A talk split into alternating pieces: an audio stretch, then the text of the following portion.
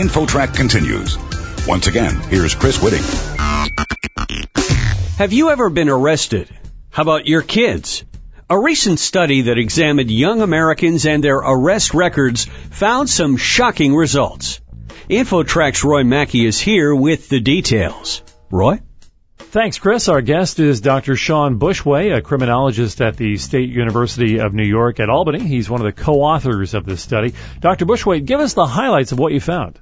What we did was we tried to get an estimate using a national survey of youth of the probability of having at least one arrest by age 23. And this is the first time someone's trying to come up with an estimate in over 35 years. And what we found was about 30% of youth, by the time they're 23, will have at least one arrest for something other than a minor traffic offense. What was the most common offense that a young person was arrested for? Things like property offenses, burglary, larceny, theft. Also, simple assaults are fairly common. So things that would be considered relatively not serious. Drug offenses are also a fairly common offense. So the things that you think of as more serious, like robberies or aggravated assault, are not very common. In a typical survey like this, you're going to find the majority are property crimes. Can your study generate sort of a thumbnail sketch of the type of young person who's most likely to be arrested? We didn't do that. The specific contribution of this work was to get at the cumulative prevalence, the idea that people are sort of exposed to risks for an arrest over a period of time, and over time they accumulate arrest probabilities such that you know, I think what's somewhat surprising to some people is that this number is higher than you would expect necessarily. And that's simply because everyone's exposed to a probability of arrest at a certain level, and over time, 30% of people acquire at least one arrest by the time they're 23. And we know certain characteristics of individuals in terms of probabilities of arrest. We know certain things like if you're in an urban area, you're more likely to be arrested than if you're not. We know that people that have prior arrests are more likely to acquire arrest. So there's sort of general facts of arrest that criminologists know. Men, for example, are much more likely to be arrested than women. How do these statistics compare to previous studies of arrests in America? Because you said a moment ago that it's been quite some time since there has been a study of this nature. There was a study using 1965 data. They came up with an estimate that by age 23, 22% of individuals will be arrested at least once.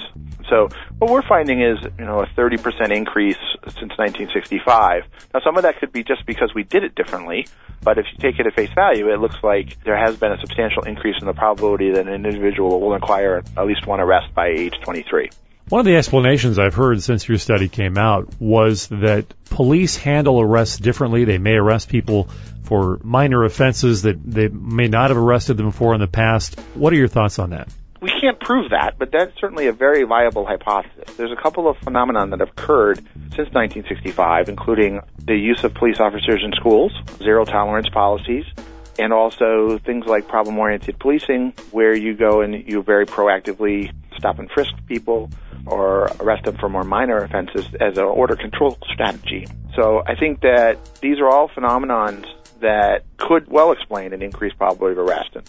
Once they have an arrest record, even for something minor, there certainly can be some serious implications for them down the road, right? Well, one of the things that we should make clear is that we do not differentiate between arrests for juveniles, which will be sealed, and arrests that occur for people once they become adults, and that varies according to different states. So the actual prevalence of reportable arrest is actually lower because many of these occur while they're juveniles. And I also think that most employers that I'm aware of don't make use of arrest records. They make use of conviction records. And so the collateral consequences to an arrest are probably less severe than that of a conviction. Nonetheless, I think that anytime you have a formal involvement with the criminal justice system, there can be both direct consequences. For example, maybe it disrupts your enrollment in school because there's some detention involved, and then that increases your probability of dropout. And also collateral consequences because people are aware that you've had arrest or conviction and then treat you differently. I'm not sure that juveniles are aware of it, or if they're aware of it, they would change their behavior because one of the things we know about juveniles is they don't think about the future very much. And so I'm not sure necessarily that awareness is the problem. Even if they were aware, they may not change their behavior.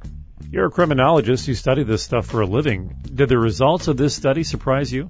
Not really. When the first number came out in 1967, I think a lot of people were quite surprised. I don't think people thought of it that way. But once you start realizing that there's a significant probability of arrest in any given year, and that accumulates over time, right? If you have a three or four percent chance of being arrested in any given year, and you're exposed year after year after year, that starts to accumulate. So we were not surprised that it was in this range. I think we were a little surprised it was as high as 30%. I think we expected it to be more like the original 1967 Christensen number. Just from a broader perspective, did you learn anything from your study that you think could be done from a societal standpoint to change this trend? The first thing is I think people need to be aware that this trend exists. There's been a lot of conversations lately about the use of criminal history records by employers and by landlords and others. And oftentimes the conversation is if this is targeting a very small group of people. When the reality is that's not true. There's large numbers of people that have criminal history records. I think that's the first thing to recognize that criminal history records are not relegated to a small minority of people.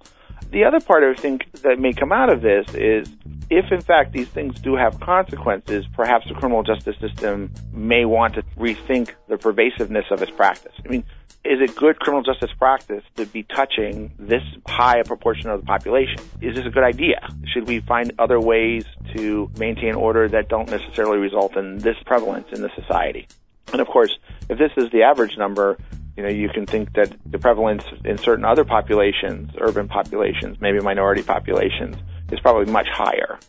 And that should change the way you think about the criminal justice system and the consequences that are attached to involvement with the criminal justice system because it isn't just a few people that are being affected by it.